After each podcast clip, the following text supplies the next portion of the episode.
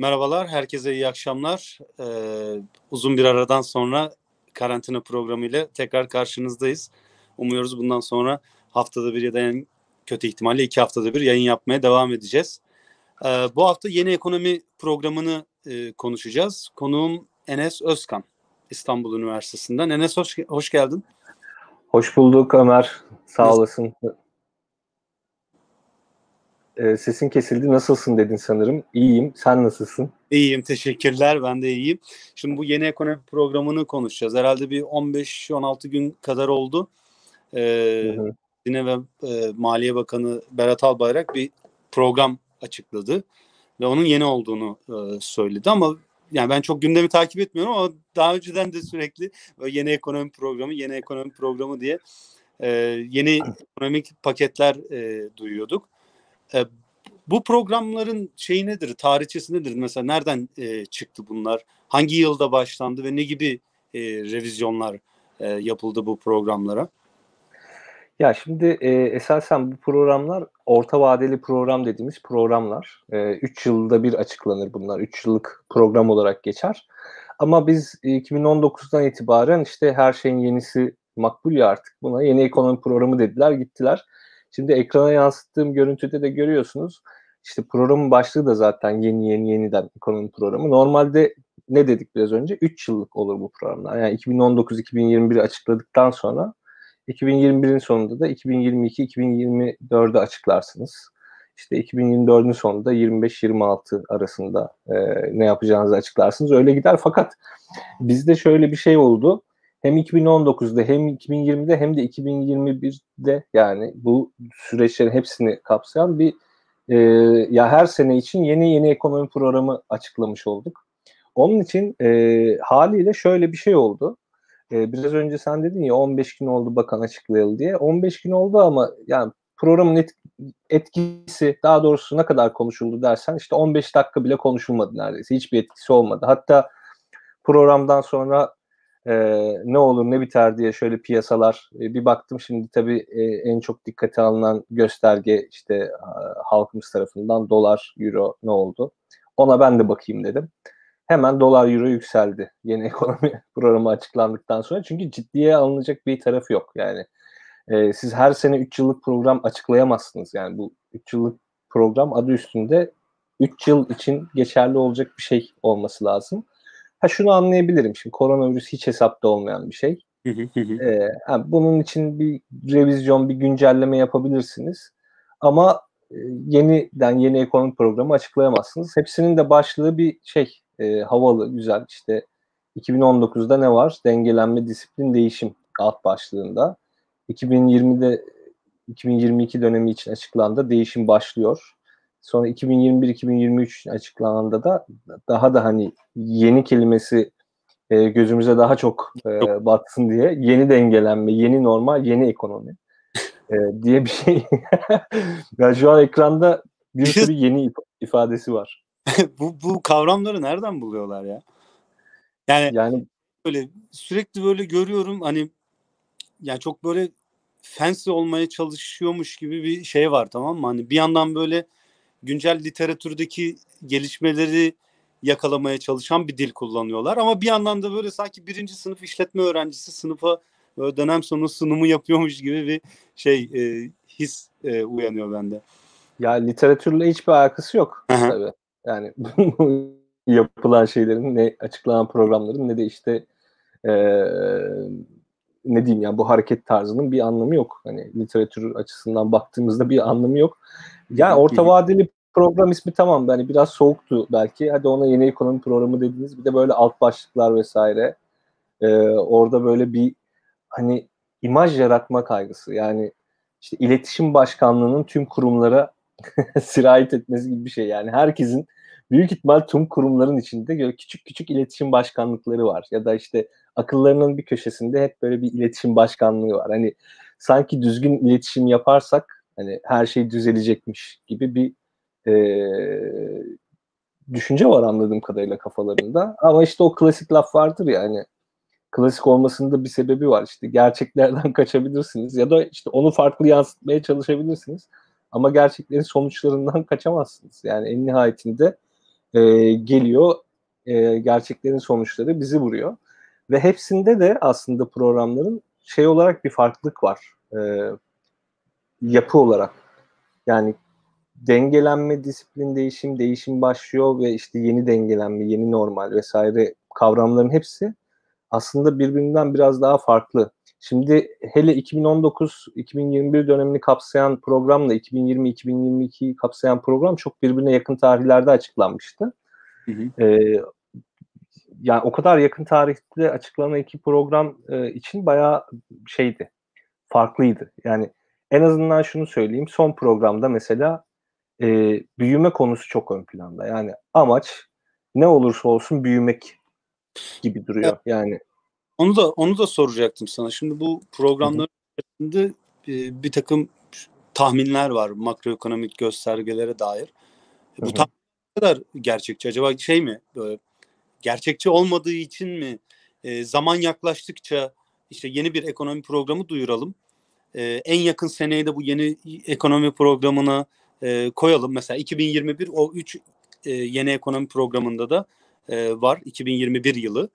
Evet. E, buradaki tahminleri ne kadar gerçekçi görüyorsun? Mesela son programda işte işsizlik yüzde e, 10 civarındaydı. İşte 2023 yılında yüzde 10'a e, düşeceği. E, 10.9 dediler. 9. Enflasyon sanırım yüzde 4.9. Enflasyon 4.9. E, bütçe açığı 3.5. Cari fazla vereceğimizi e, söylediler. 2022 yılında 0.1 cari fazla vereceğimiz öngörülüyor bu ekonomi programında. E, büyüme de %5 olarak belirlendi. 21'den 2023'e kadar %5 olacak değil mi? Aynen. 2021'de 5.8 bir büyüme öngörülüyor. Tabii burada baz etkisi var. O, yani Evet bunun. Hı hı. Yani küçüldüğü için zaten ekonomi evet. e, ufak bir atılım olsa bile e, o 5.8'lik büyüme yakalanabilir diye düşünüyorlar. Ben o kadar yakalanabileceğini düşünmüyorum ama zaten orada bir de e, şey vardı. Hani kötümser senaryo o da 3.7 falan olması lazım. E, 3.7 işte belki yakalanabilir, belki yakalanamaz. Tam emin değilim. 2022 ve 2023'te de %5'er büyüme öngörülüyor. Şimdi şöyle bir durum var.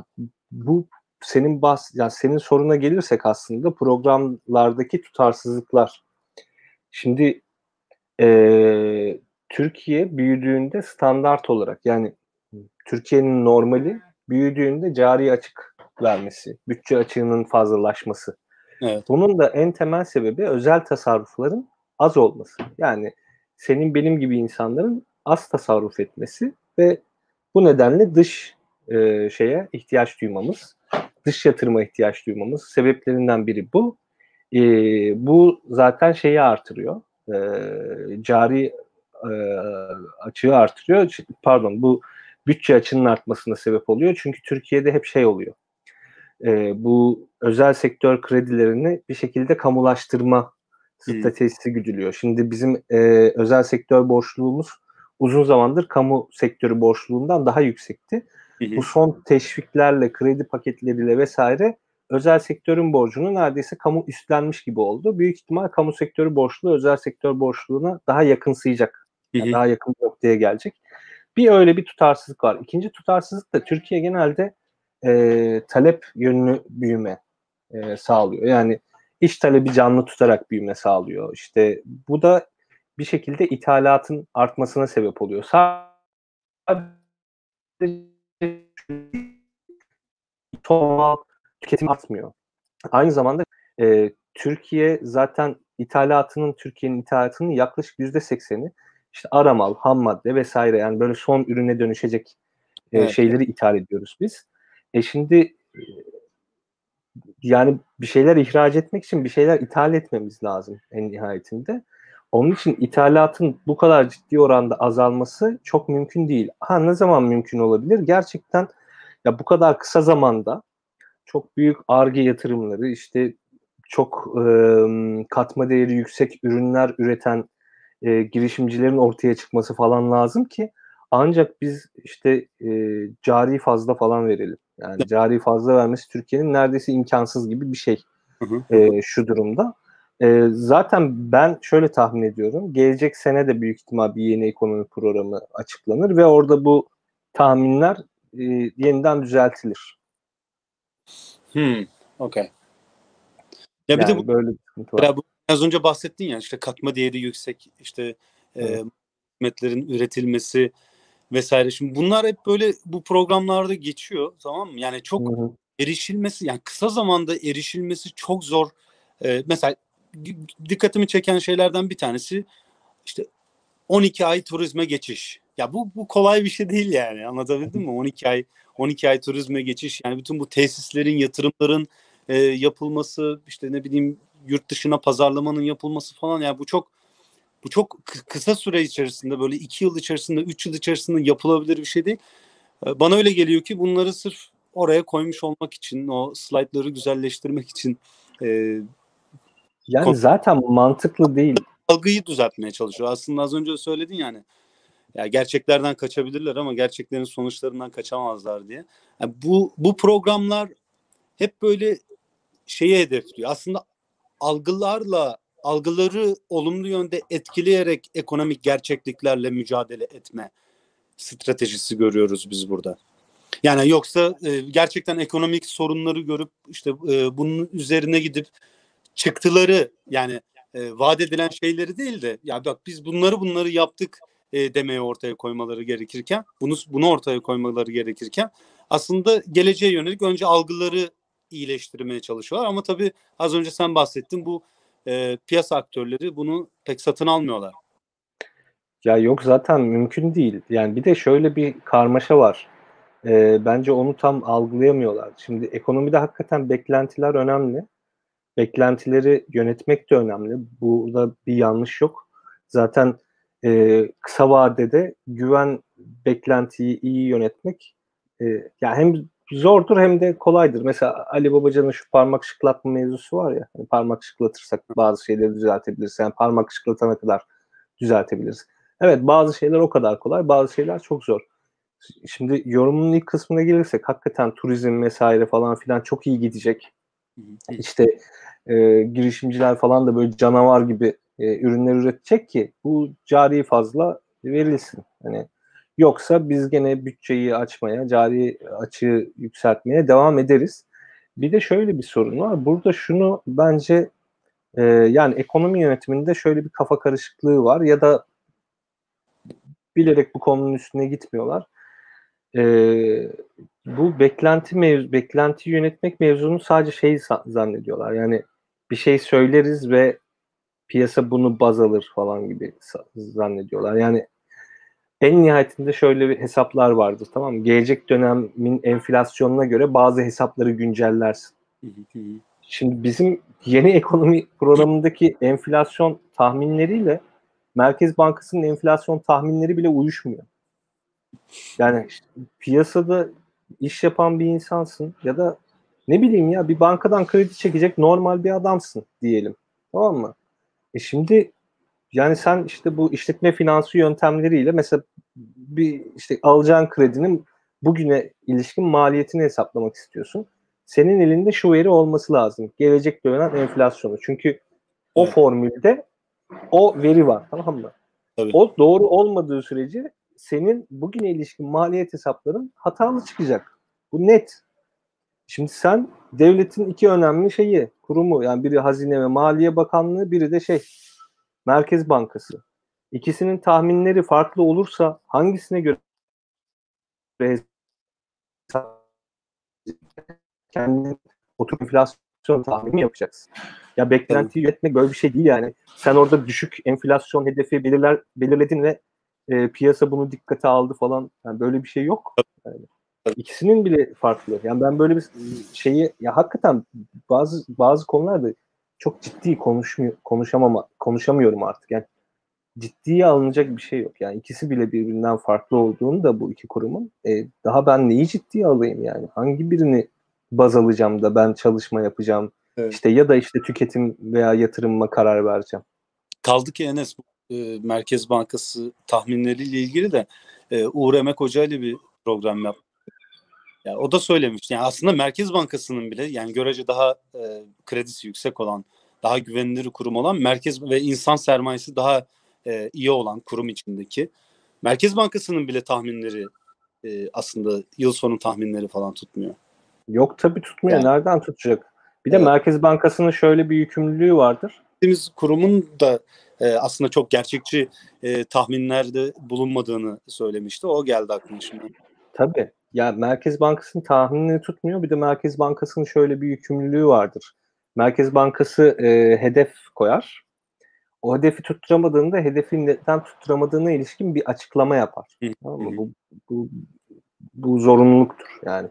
Gider işte başbakanına işte cumhurbaşkanına falan onu sunar. Tamam mı? Bir sunum yapar. Hani şu nedenden dolayı tutmadı, şöyle oldu, böyle oldu. Bizim Merkez Bankası zaten standart yani her sene o sunumu yapıyor. Evet. O sunumlar da güzel olur böyle hani bir ekonomi öğrencisi için böyle hakikaten iyidir. Hani bir yerden bulunsa falan filan e, sitesinden falan bakıldığında keyifli olur hani e, okuması etmesi. Ama tabii şey e, Merkez Bankası'nın insan kaynağı konusuna da gelirsek Hı hı. ya da kredibilitesi konusuna gelirsek e, burada hakikaten konu şeye gidiyor. Şimdi benim önümde bir sürü veri var tamam mı? İşte hangi yıl hangi ekonomi programında enflasyona ne demişler, nasıl tahmin etmişler, bütçe açığına şu bu falan. Ama yani bunları yazdım ben de. Hani programdan önce belki konuşuruz falan değil. Bir anlamı yok yani. Ben hani öyle kendime bir matris yaptım. Yani keyfine. Bir anlamı yok. Neden? Çünkü zaten asıl mesele bu kurumların içinin boşaltılması. Evet, Evet. Merkez Bankası'nda çok değerli araştırmacılar var. Hı hı. Çok değerli memurlar var. Hı hı. Yani şu an orada e, Merkez Bankası'nda orta derecede deneyimli herhangi bir Merkez Bankası memuru belki şu işleri daha düzgün bile yapabilir. Tabii. Bunlara hiçbir şey demiyorum. Ama söz onlara düşmüyor ki zaten. Tabii. Yani Tabii. zaten kurumların aşındırılması hep böyle oluyor. Şimdi sadece Merkez Bankası için de değil, tüm kurumlar için böyle. Bu Hazine ve Maliye Bakanlığı bütçe açıklayamadı ya. ya normalde bütçe o sene başlamadan açıklanır yani gelecek senenin bütçesi. Gelecek senenin bütçesini ya bir sonraki senenin bütçesini açıklayamadı. O, o senenin içindeyken açıkladılar bütçeyi. Şimdi böyle bir şey nasıl mümkün olabilir? Tabii. Normalde mümkün olamaz yani işte Amerika'da yaşıyorsun sen. Amerika'da böyle bir şey olduğu zaman hükümetin siteleri bile kapanıyor. Bana abi evet tabii. Ya bütçe, ya en son ne zaman olmuştu o şey? Ee, işte hükümet kapandı ya Amerika'da. 2-3 yıl oluyor sanırım. Falan oldu evet. Evet 2-3 yıl oluyor. Yani meclisten onaylamadılar bütçeyi. Bütçe geçmeyince ya ben de bir istatistiğe falan bakacaktım. Adamlar web sitesini bile kapatmış ya. Hani şey değil. Hani memurları gönderdik eve kapı Evet. kilit falan değil. Web sitesi bile kapalıydı. Yani biz de e, Cumhurbaşkanlığı hükümet sistemine geçerken e, bütçeyi işte enflasyon oranında güncelleyip kullanabilirsin diye bir şey böyle bir şart getirdiler tamam mı? Aslında şu an e, Hazine ve Maliye Bakanlığı bütçeyi hiç açıklamasa da olur. İşte Hı hı. Berat Albayrak olduğu için açıklıyor. Belki yerinde başka bir biri olsa e, yani Erdoğan'ın kendi ailesinden olmayan biri olsa "Ya bütçe açıklama ya sen bu sene falan derlerdi belki de. Daha kötüsü yani şey bütçe onaylanmasa da meclisten yürürlüğe girebiliyor zaten yeni Evet evet. sisteminde. Ya şey felaket bir şey yani demokratik kurumların e, nasıl böyle altının oyulduğuna dair en önemli. Hani biz hep şeyi konuşuyoruz böyle işte başkan güçlendirildi falan meclis önemsizleştirildi. En önemli örneği bunun e, bütçe meselesi yani bütçenin meclis çünkü meclisin tarihsel olarak da önemi zaten buradan kaynaklanıyor. Yani bu bütçeyi onaylama birinci şeyi budur. Yani savaş ilan etmekten bile önce e, ilk bu e, şeyin e, meclisin meclislerin ortaya çıkmasının nedeni aslında bu paramızın nasıl harcanacağının e, bizi temsil eden liderler tarafından e, temsilciler tarafından belirlenip onaylanması ve yürütmeye e, o yetkinin verilmesi. E, bu sistemde o yetki verilmese de o yıl için, gelecekteki e, yıl için e, yürütme bunu pekala kullanabiliyor. Kesinlikle. Yani aslında çok yani kaç yüzyıllık bir kurumun yani Türkiye'de o kadar uzun süredir var olmamasının bir anlamı yok. Yani bu kurumun ruhunu sen elinden çektin aldın. Yani hakikaten asıl önemli konu o dediğin gibi savaş ilanından bile önce gelir ya bütçe en nihayetinde. Ama işte bütçeyi bile açıklayamadılar ve zaten açıklamasına da çok gerek yoktu. Yani enflasyonunda değer, yeniden değerleyip kullanabiliyordu. Şimdi her kurumda bu var. Uzunca bir süre işte bu 15 Temmuz'daki operasyonlardan falan sonra işte SPK'nın, BDDK'nın kurullarında bir kişi, iki kişi falan oldu. Hani kurul üyelerini attılar, bir şeyler oldu falan filan. Yani tek başına kurul oldu. Şimdi Merkez Bankası'nın banka meclisine bakıyorsun. Yönetim organizasyon hocası falan filan var böyle. Yani Vakıf Banka bakıyorsun güreşçi var bilmem ne. Yani bu şey e, bu işte kurumların altının oyulması. Yani Vakıf Bank'ta aklı başında bir hazineci yok mu? Var. Yani en iyisi vardır belki de. Anladın mı? Hani bir sıkıntı yok orada. Yani insan kaynağında çok büyük bir problem yok Türkiye'de hala. Ama en nihayetinde bu insan kayn yani yetişkin insan kaynağının bir şekilde e, söz alması, ön plana çıkması falan filan mümkün değil. Yani böyle bir sıkıntı var. E, danışmanlarla idare ediliyor bu işler. İşte e, Cumhurbaşkanlığındaki işte çeşitli kurullarla, komitelerle falan filan idare ediliyor. Meclis zaten yasa tasarısı doğru dürüst çıkartmıyor, etmiyor. Yani zaten muhalefetten gelen hiçbir şey onaylanmıyor. Yani bir şekilde bizim zaten problemlerimizin kaynağı ekonomik değil. Hani sonuçlarından bazıları ekonomik. Bizim problemlerimizin kaynağı aslında bu biraz önce konuştuğumuz şeyler. Yani yeni ekonomi programı da onun için hani bu şeylerden, bu bahsettiğimiz sorunlardan azade değil. Yani bunu ya işte biraz önce ekrana yansıttık yani bunu nasıl ciddiye alıp konuşabilirsin? Yani her sene 3 yıllık program hazırlanır mı yani? 3 yıllık program dediğin 3 senede bir hazırlanır. Hadi koronavirüs oldu bir şeyleri güncelleyeceğiz. Bir güncelleme yayınlarsın budur. Yani bunu ciddiye alıp konuşacak artık şey değil. Yani eğer işin bu değilse bunu yapmazsın artık. Bu bitmiş bir şey.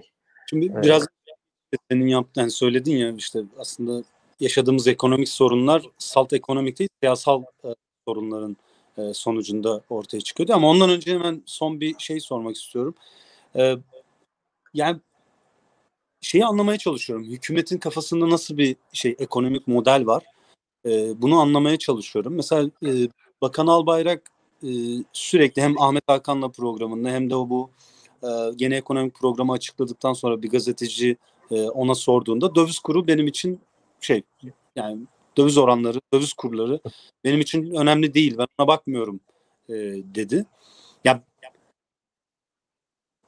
bunun arkasında bir mantalite olması lazım hükümet açısından. Tamam mı? Yani her ne kadar biz bunu eleştiriyoruz, eleştiriyor olsak da e, bunun fiyatlar üzerinde, vatandaşların refahı üzerinde olumsuz etkisi olduğunu düşünüyorsak da hükümetin bir, bir, bir şey görüyor olması lazım. Bakanın bir e, bu döviz kurlarının döviz kurunun TL'nin değer kaybetmesini çok önemli görmemesinin arkasında bir neden olması lazım. Mesela dış ticaret açığının kapatılması herhalde bunlardan e, bir tanesi olabilir e, diye düşünüyorum. E, ama tabii orada da senin bahsettiğin problemler ortaya çıkıyor. Yani e, yani Türkiye'nin ihracatı zaten ithalatına e, e, bağımlı. Böyle bir e, yapısal problemi var Türk sanayisinin. Yani sen ne diyorsun? Hükümet nasıl bir mantıkla e, e, bu ekonomik sorunları e, algılıyor ve bunlarla mücadele ediyor?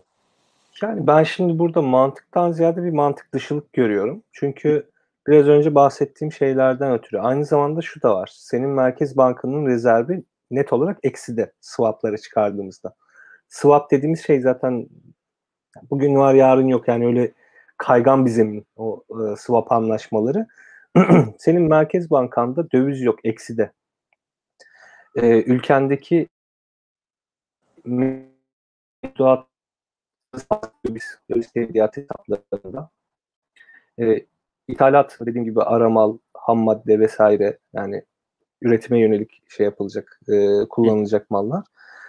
E şimdi burada ben dövize bakmıyorum dediğin zaman o döviz yükselir yani. Hani evet. sana kimse güvenmez. Hı hı. Yani sen kısa süredeki o beklentiyi zaten yönetememiş olursun. Yani en azından şöyle bir şey deseydi yani Sayın Bakan Berat Albayrak toplantı çıkışında gazetecinin sorusuna ben dövize bakmıyorum değildi. E, işte bu da önemli bir problemdir. İşte şöyle yaparak çözmeyi planlıyoruz. hani çözemesek de ikinci planımız şu işte bir şekilde cari açığın düşmesine vesile olacak falan filan gibi bir şeyler deseydi o e, yeni ekonomi programının açıldığı gün dövizdeki sıçramayı görmezdik belki. Yani gene bir yükseliş olurdu da sıçrama olmazdı. Şimdi bu bahsettiğim üç nedenden ötürü dövizi dikkate almıyorum demek şey e, anlamsız oluyor. E, burada şunu görüyoruz. Şimdi sadece döviz tevdiat hesapları vesaire de değil. Geçen e, bir yayında da söylemiştim. Şimdi geçen aylarda şey oldu. Kas, çelik kasa satışları patladı Türkiye'de. Çelik kasa satışı. Şimdi sen şu, böyle bir güvensizlik ortamı yaratırsan e, insanlar ya bankaya vesaire e, ya sistemden o parasını işte altınını vesaire değerli diğer şeylerini çeker çelik kasasına koyar. Çelik evet. kasa satışı onun için patladı. Yani bir, bir, bir nedeni bu. İkinci nedeni de çok hesapsızca biliyorsunuz bu koronavirüs sürecinde kredi dağıttılar. Şimdi kredi dağıtmakta bir problem yok ama o kadar e, orada da hesapsızca dağıtıldı ki şimdi bankalar zaten çok riskli bir pozisyonda Türkiye'de şu an bankalar. E, Ali Babacan da en son açıklamıştı işte yüzlerce bankanın üst düzey yöneticisi istifa etti, değişti falan filan diye. Orada da yani özel sektörde bile kurumları eritmeyi başarıyorlar. O, bankalar da bu riskli durumda şey yapmak istediler. Yani daha fazla risk almak istemediler. Yani gerçekten ihtiyacı olan e, şirketlere vesaire bu kredileri dağıtmaktan ziyade hali hazırda iyi müşteri diyebileceğimiz işte kredi notu yüksek, ödemelerinde sıkıntı olmayan müşterilerine bu kredileri dağıtmayı tercih ettiler ve bunun için özellikle pazarlama faaliyetleri vesaire yürüttüler. O şirketler ihtiyaçları olmasa dahi o kredileri aldılar. E, fakat e, yani çok büyük holdinglerden vesaire bahsetmiyorum ama atıyorum işte e, bir yerde mensucatçı, işte bilmem nerede kasap, e, işte 3-5 e, şubeli lokanta falan tarzındaki şirketler bunlar o kredileri çekip işte altın, dolar ve benzeri şeyler aldılar ve onları çelik kasalara falan koydular. Yani gidip bankaya koymadılar. İşte çelik kasa satışlarıyla kurumsallaşma arasında, bu kurumların yok edilmesi arasında böyle garip bir ilişki var. Yani işte siz e, bir şekilde e, aklı selim politikalar uygulamadığınız zaman sorunun nereden patlayacağını çok bilemeyebilirsiniz. Yani, ve o sorunun göstergesinin ne olacağını evet, bilemeyebilirsiniz. Evet. Onun için e, ben bu şeyi e, burada dediğim gibi bir mantık görmüyorum şeyde. Yaptıkları hiçbir affedersiniz politikada ben mantık dışılık görüyorum daha Hı. yoğun olarak. Bir de bu şey tartışmaları var işte e, Türkiye'de son yıllarda e, ek- ekonomik modeli e, giderek Çin modeline benzetmek e, bir takım girişimler, e, hamleler ve e, elitler düzeyinde şey bu bu modelin daha saygının saygınlığının e, arttığı e, söyleniyor. İşte Çin modeli, Çin konsensüsü e, deniyor. İşte Washington konsensüsüne e, zıt olarak. E, ya bununla ilgili ne diyorsun? Sen Türkiye'de böyle bir şey görüyor musun? Mesela dikkatimi şey çekmişti. 2017 idi sanırım. E, SETA'da mesela bir rapor çıkmıştı. Kalkınmacı merkez bankacılığı diye. E, yani orada e, Merkez Bankası'nın e, kalkınma hedeflerini e, yakalamak için aktif bir araç olarak e, kullanılmasını ve bunun için bağımsızlığını yitirip hükümetin e, güdümünde olup para ve maliye politikalarını eş güdümlü biçimde e, yürütebilmek için aslında Merkez Bankası'nın e, bağımsız olmayıp e, hükümetin e, buyrukları doğrultusunda e, faaliyetlerde bulunması gerektiğini e, söylüyordu. Ya sen bununla ilgili ne düşünüyorsun? Hani merkez bankacılığı ile ilgili değil de spesifik olarak bu Çin modeliyle e, ilgili olarak. Ya bu Çin modeliyle ilgili zaten e, Berat Albayrak'ın aslında uzunca bir affedersiniz şöyle bir heh, ışığım yamulmuş da Berat Albayrak'ın uzunca bir süredir şeyi var. E, böyle bir hasreti veya işte çok matah buluyor anladığım kadarıyla Çin modelini. Fakat Türkiye'de bu uygulanması imkansız olan bir şey. Çünkü e, bizim Çin'le hiçbir şeyimiz benzemiyor. Yani bir ara gelişmekte olan ülke olarak adlandırılmak dışında neredeyse hiçbir şeyimiz benzemiyor. Ne sosyokültürel yapımız, ne sosyoekonomik yapımız, ne işte bizim cumhuriyetimizin kurucu değerleriyle onların ülkesinin kurucu değerleri vesaire. Yani ne kurumsal ne de pratik ne ekonomik yani hiçbir şeyimiz benzemiyor. Hı hı. Bir kere Çin'de şöyle bir durum var. Yani sen bir ürün ürettiğinde Çin'de zaten içeride onu tüketecek bir milyar tane adam var. Yani Tabii. şimdi ölçek mevzusu yani ekonomide ölçek önemli bir şeydir. Yani giriş maliyetini karşılaması için bir malın senin o maldan veya o hizmetten işte ne kadar satacağını e, iyi tahmin etmen gerekir. Türkiye'yi ölçeklenebilir kılan yani Türkiye'nin ölçeğini büyüten şey esasında yakın çevresiyle iyi ilişkisi olması, Avrupa pazarına açılan düzgün demokratik bir ülke olması. Ama Çin'in zaten böyle bir şeye ihtiyacı yok. Çin kendi ülkesinde baskı uygular, Facebook'u kapatır, Badu diye bir şey açar. İnsanlar da bir gün tüketmez, iki gün tüketmez. Üç gün, üçüncü gün Badu'yu tüketmeye başlar. Yani.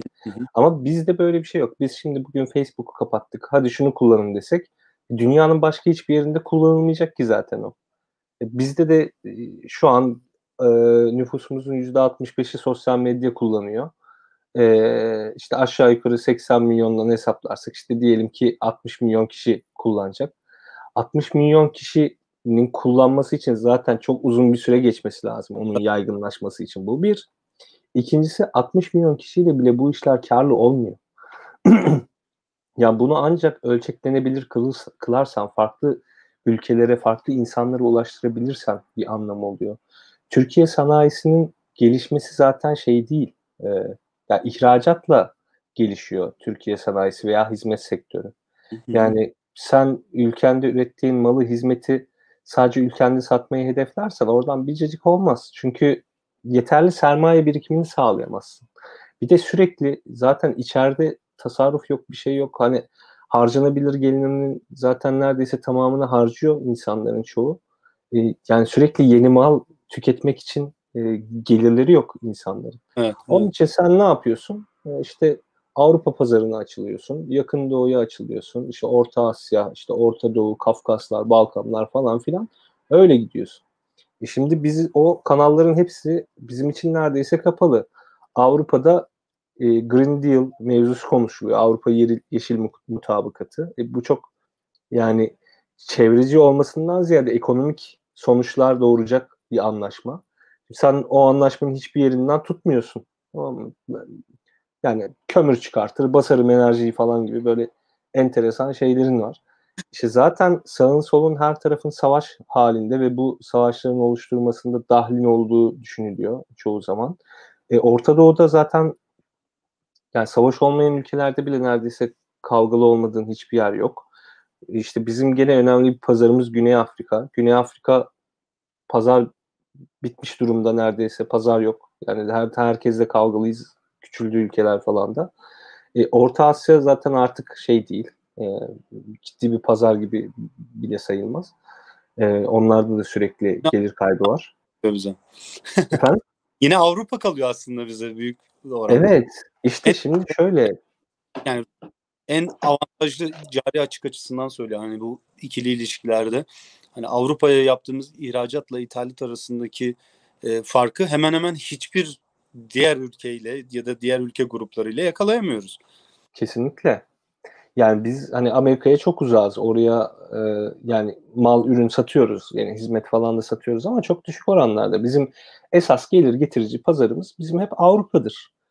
E, şimdi Berat Albayrak'ın şöyle bir Çin şeyi var kafasında. Çin işte sürekli devalüasyon yaptı. Kendi ülkesindeki maliyetleri düşürdü. İşte ucuza mal üretti, dünyaya sattı falan gibi bir şey var. Ya tamam bunu yaptı da bak adamın elinde iş, işçi bol. Ee, ham madde bol. Tamam mı? Enerji yani petrol hariç. Ee, ben yayından düştüm sanırım. Te- tekrar edeyim. Çin'in elinde işçi bol. Ham madde bol. Hı hı. Şu an yayındayım. Evet. evet. Çin'de dediğim gibi ham madde bol, iş, işçi bol. Ee, bir şey ürettiğin zaman pazar büyük. Ee, bizim öyle değil. Yani ham madde biz şimdi öyle maden zengini falan bir ülke değiliz. Su zengini bir ülke değiliz. Bizim bunlarımız yok. Öyle işçisi çok olan bir ülkede değiliz. Yani bizim işsizliğimiz fazla ama bizim e, çıkardığımız problemlerden dolayı fazla. Bakıyorsun mi yapmaya çalışıyorlar? Böyle e, hani refah düzeyini düşürüp ücretlerin e, döviz cinsinden e, seviyesini düşürüp Evet. Yabancı yatırımcılar nezdinde daha çekici, cazip hale getirmeye çalışıyorlar herhalde değil mi? Yani ya zaten akıllarındaki yani şey mantalitelerini sorarken aslında e, belki şeylerden o mantıksızlıklardan senin deyiminle e, bir tanesi de bu öyle Ya zannediyorum. evet bunu yapmaya çalışıyorlar ama bunun bir anlamı yok. Yani adam şimdi şöyle sen bunu yaparsın işte battaniyeyi, mobilyayı falan daha ucuza üretebilirsin. Bunu sat. Ya bunu 100 yıl satsan ne olacak? Yani Tabii. bunun bir anlamı yok yani. İstersen 1000 yıl sat. Yani seni refah devleti e, yapmayacak bunlar. Seni refah devleti yapacak şey senin işte yurt dışının e, yurt dışına hani ucuz işçi sağlamaktan ziyade yani kaliteli, nitelikli ürün üretmek vesaire. İşte bizim son zamanlarda ürettiğimiz en nitelikli ürün şey e, şu dronlar var ya Ankalar. Evet. Ha, bir tek onlar var. O da zaten yani Erdoğan'ın kendi damadının şirketi ve yani e, işte TUSAŞ'ın çeşitli e, seviyelerde ürettiği dronları biraz daha geliştirilmiş hali e, nihayetinde pi- piyasada. Şimdi böyle olmaz yani bir drone'la bir savunma sanayisiyle falan e, yürümez bu iş. Yani sen işte ülkenin yetişmiş gençlerini sürekli yurt dışına kaçırırken Hı hı. e, sen eğitimde bu kadar sekteye uğrarken 3 yıl içerisinde de cari fazla vereceğim diyemezsin. Ya buradaki tutarsızlığı herkes görür. Hı hı. E sen bunu istediğin kadar söyle, o gün doları fırlatırsın. Yani. Evet. Evet. Ve onun kafasındaki yani Berat Albayrak'ın kafasındaki Çin modeli tam da dediğin şey işte. Yani işçi ücretlerini, maliyetleri düşüreyim, e, benim ürünüm ucuzlasın, dünya benden daha çok ürün alsın. Alsın. Abi 5 şey- sene alır, 10 sene alsın ne yapacaksın? Yani bir şekilde bir yerde sıçrama yapman lazım. Yani senin tasarım katmazsan bu ürünlere işte e, geliştirmezsen bu ürünleri falan ne olacak? Ama bunu yapmak için şey de yapman lazım bir yandan. O kadar çok hani hakikaten cari fazla bilmem ne vereceksin ki kendi insanına yatırım yapacaksın tamam mı? Şimdi Çin, Çin'in yaptığı şey o. Tabii. sen Amerika'da görüyorsun ya her bölümde Çinli bir sürü doktora öğrencisi var tamam mı? Yani şimdi adamlar tamam bunu zamanında yaptılar, ölçeklendirdiler ve kendi insanını yetiştirmek için o parayı geri insanına yatırıyor. Şimdi e, yani Çin'in demokrasisinden falan filan bahsetmiyorum. Onlar başka konular. Ama en nihayetinde bak bu bir fact yani bu gerçek. Hepimiz görüyoruz değil mi? Bir sürü Çinli çocuk sağda solda çalışıyor, ediyor, işte okuyor vesaire. E sen bu kadar o kadar cari fazla verebilecek misin yani bizim gençlerimize düzgün eğitim verip işte onları yurt dışında eğitebilecek misin, donanımlı hale getirtebilecek misin yoksa sen bu adamları kalfa, çırak, ustabaşı falan mı yapacaksın sadece? Ya şey şey çok acıklı Enes. Yani bu işte 2000'lerin ortalarından itibaren 2010'lu yıllardan itibaren hep böyle hani orta gelir tuzağı bağlamında hani hep Türkiye'yi konuşuyorduk ya. Böyle kafa yoruyoruz işte, iktisatçılar da öyle. Hani bu orta gelir tuzağı bak bunda orta gelir tuzağını aşan ülke sayısı böyle yüzde 10-15 falandır. Hani o yüzden çok böyle dikkatli olmak lazım uygulanan e, politikalarda. Yoksa burada kalırız diye. Ya keşke orada kalsaymışız. Belli ki e, hükümetin politikaları bizi orta gelir tuzağından e, aşağıya doğru inerek e, çıkarmayı e, hedefliyor. Öyle görünüyor yani. Yani 15 Yani- bin gelir, e, 20 bin dolar gelir seviyesine getirmektense böyle 3-4 bin dolar gelir seviyesine doğru gitmeye başladık gibi görünüyor şu anda. Yani orta gelir tuzağından öyle çıkacağız gibi. Tabii canım 10 bin dolarların altına çoktan şey yaptık da yani ben zaten iki buçuk üç senedir aşağı yukarı şeyi çok söylerim işte orta direk orta direk lafını e,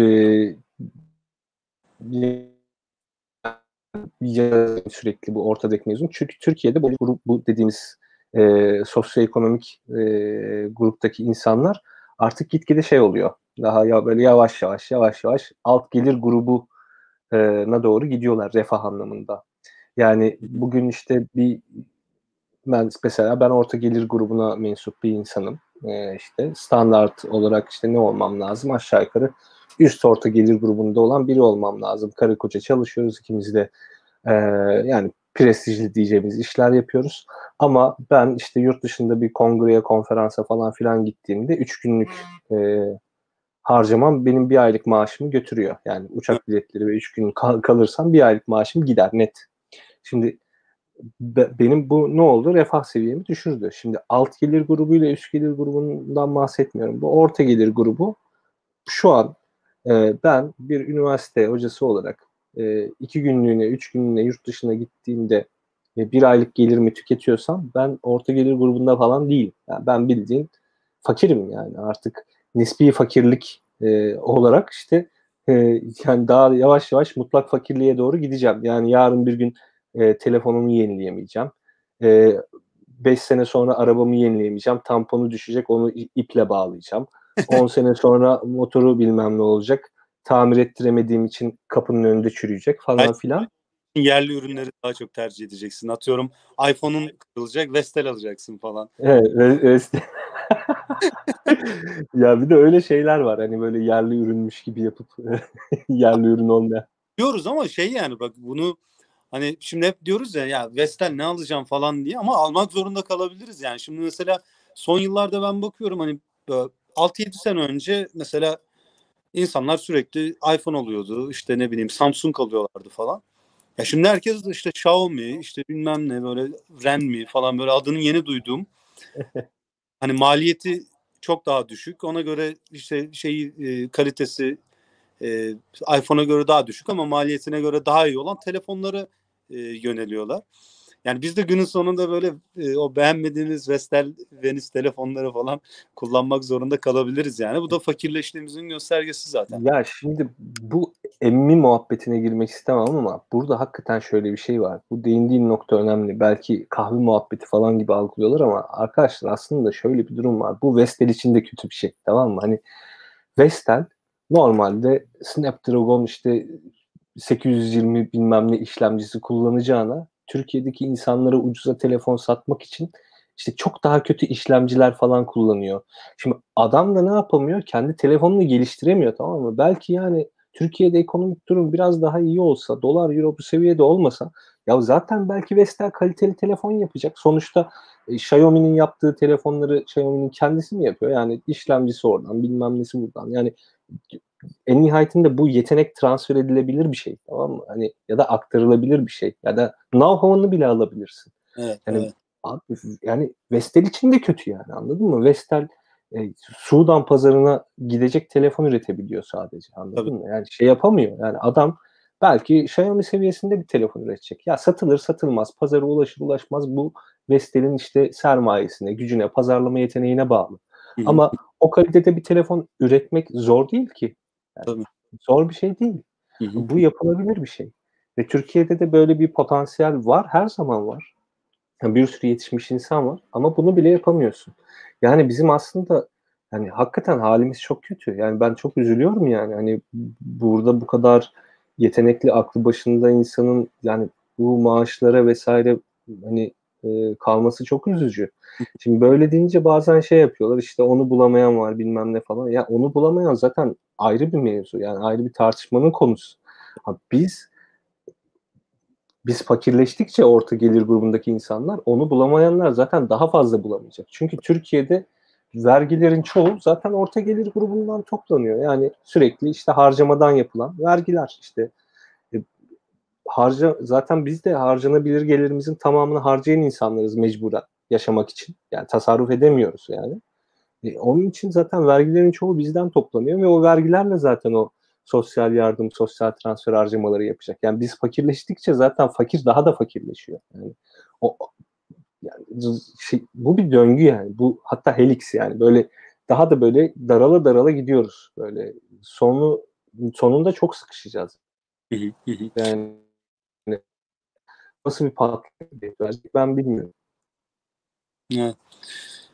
Neyse yavaş yavaş e, toparlayalım abi. Yani son olarak şeyi soracağım sana. Yani, ne yapsın bu hükümet? Yani neler e, öneriyorsun? E, yani az önceden deminden beri hani sürekli konuşuyoruz işte yanlış yaptıkları çok bariz biçimde yaptıkları e, yanlışları ve aslında bu ekonomik sorunların siyasal kökenleri olduğunu e, söyledik. Nedir bunlar? E, neleri öne çıkarmak istersin burada? Ya Neler... ben aslında ya Ömer ben çok bir şey öneremeyeceğim ya hükümete. Çünkü ben şunu fark ettim. Yani biz bir şey öneremeyiz zaten bu adamlara gerçek olarak da hani farazi olarak bile düşünürsen ben sadece şunu söyleyebilirim. Yani bir şekilde bu yönetim anlayışı değişmeden olmayacak. Tamam? Yönetim anlayışının değişmesi de bugünden yarına olan bir şey değil. Ya onun için en nihayetinde bu e, yönetim değişmediği sürece bizde bir şeylerin düzelmesi çok zor. Yani işte ufak tefek şeyler olur. İşte bu sene işte yüzde üç büyürüz. Zaten inanılmaz derecede küçüldüğümüz için ve onu bize söylerler ki işte bakın yüzde üç büyüdük. Yani bu iyi bir şey mi? İşte iyi bir şey. Hani böyle şeyler olabilir ama böyle uzun vadeli e, gerçekten e, anlamlı diyebileceğimiz politikalar üretme yeteneğini ben kaybettiğini düşünüyorum hükümetin. O nedenle yani en mantıklısı yani zaten e, çok uzun zamandır Türkiye'ye hem anlayış olarak hem e, işte çeşitli hizmetler falan da olarak damga vurmuş bir hükümet var. Damga vurmuş bir parti var. Yani ne güzel işte artık yapacağımızı yaptık falan filan deyip iktidardan çekilmeleri benim en iyi önerim olur. Ama tabii şey böyle bir şey olmayacağını biliyorum. Hani işin şakası da yani ben şeyden dolayı bunu söyledim. Ee, bizim ne önermemiz ne yani ön, ne önerip önermediğimizle hiçbir ilgisi yok bu işlerin. Doğru. Sen şu, şöyle mi düşünüyorsun? Yani AK Parti e, Hazine ve Maliye Bakanlığı'nda mesela aklı selim olan işte iyi şeyler öneren kimse yok mu? Zaten var. Zaten.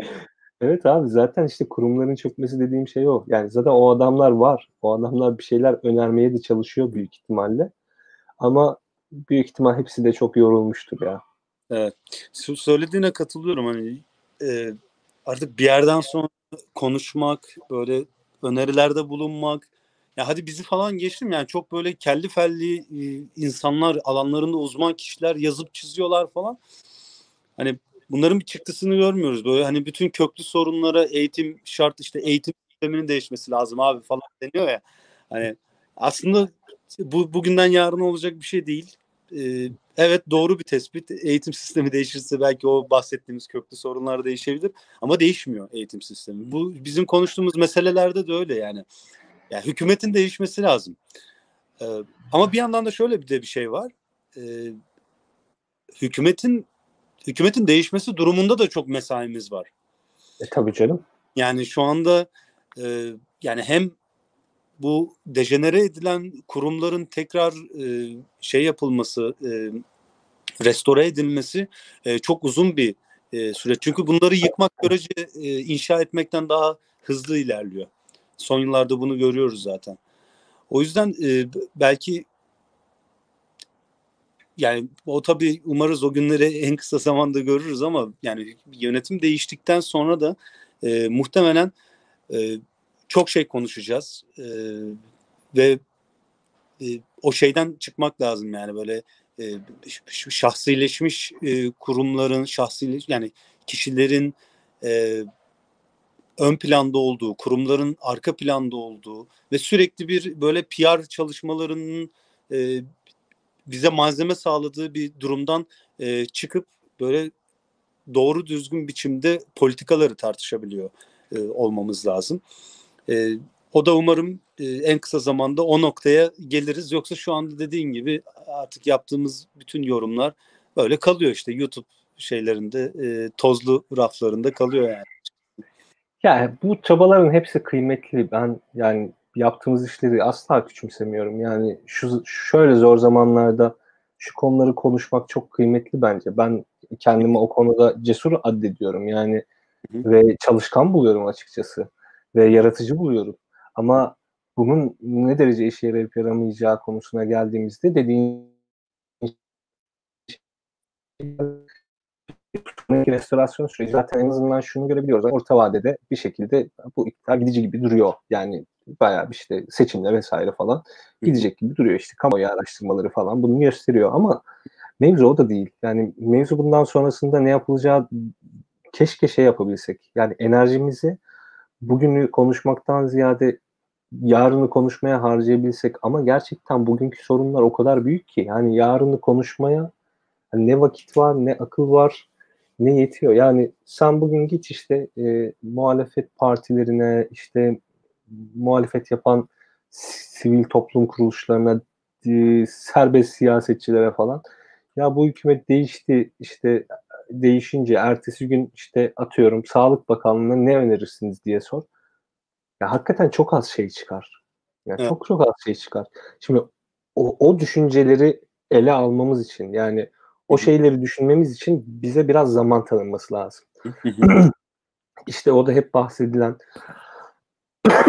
affedersiniz. O hep bahsedilen geçiş dönemi hükümeti bilmem ne falan böyle şeyler vardır ya. Restorasyon süreci falan. Evet. İşte ancak o süreçte biz seninle oturup abi işte yani Merkez Bankası ha, ne yapsın falan filan. Hani o zaman dediğin zaman bir anlamı var. Hakikaten şu an bir anlamı olmuyor. Çünkü şey değil ki yani ben ne diyeyim ki şimdi yani şunu yapsınlar falan. Zaten yapılacak şey o kadar belli ki bir de. Hani artık yani şunu yapsınlar demenin bir anlamı yok ki. Zaten yapılacak şey belli. Yani sorun belli. Yapılacak şey belli. Sadece yapılması lazım. Orijinal falan da değil aslında yani. Kitaplarda yazılan şeyleri söylüyoruz biz. Ya değil abi ne olacak yani ben yeniden dünyayı mı keşfediyorum? Yani ya artık bir de bilgi öyle birikti ve kümülatif halde o kadar fazla ki yani Nobel ödüllerini görüyorsun işte abi. Nobel ekonomi ödüllerinde falan filan yani ufak tefek nüanslar belirliyor artık birçok şey. Yani ya belli zaten birçok şey hakikaten. Yani sorun belli, yapılacak şey belli vesaire vesaire. Bunu böyle allame cihan olmaya vesaire olmaya gerek yok. Ee, onun için yani ne yapılacak konusunu hakikaten artık bir de konuşa konuşa insan hakikaten bunaldı. Yani şöyle yapılsın, böyle yapılsın. E yapılsın kardeşim de yapılsın. Yani ben şimdi sonsuza kadar bu yapılsın, şu yapılsın. Yani daha yaratıcı ne bulabilirim bilmiyorum anladın mı? Yani bakıyorum Prezi sayfam var işte sunumlarımı biriktirdiğim. Ya sunumlara bakıyorum ya arkadaş artık şey olmuş ya sunumlar. Ya o kadar fazla tekrara düşmüşüm ki yani. Evet. 10 tane farklı başlıklı sunum var. Yani 4-5'er grafiği aynı. Trendler aynı, bilmem neler aynı anladın mı? Hani Türkiye ekonomi sunumu var işte. Bir tane sürekli güncellediğim. İşte her yeni veri geldiğinde onu ekliyorum. İşte o böyle biraz uzunca bir sunum. O var. İşte abi yani hiçbir şey değişmiyor yani. Rakamlar değişiyor da rakamların bir anlamı yok. Yani trendler hep aynı. Yani ben onu 4-5 senedir aynı aslında. Güncelliyorum da rakamları. Trendler hiç değişmiyor. Her şey aynı. Sorunlar değişmiyor. Yani. Neyse bakalım. Allah sonumuzu hayretsin diye. Eyvallah. Bence güzel, keyifli bir şey söyleşi oldu. Senin son olarak eklemek istediğin bir şey yoksa kapatalım diyorum. Yok e, sana özendim arkanda böyle gün ışığını görünce. Ben böyle bayağı depresif bir odadayım. Bizim arkada depo. Üşümeye başladım şimdi. Benim arkamda bir de rüzgar esmeye başladı. evet abi yavaş yavaş kapatalım. Sana özendim. E, umarım en kısa zamanda biz de o kutlu topraklara bir şekilde adım atarız. Evet, ben önüm, önümüzdeki ay geliyorum muhtemelen birkaç aylığına. Olmadı İstanbul'da görüşürüz. Eyvallah. Tamamdır. Hadi görüşmek üzere o zaman. İyi, iyi akşamlar diliyorum. İyi akşamlar herkese. Hoşçakalın. Size iyi akşamlar.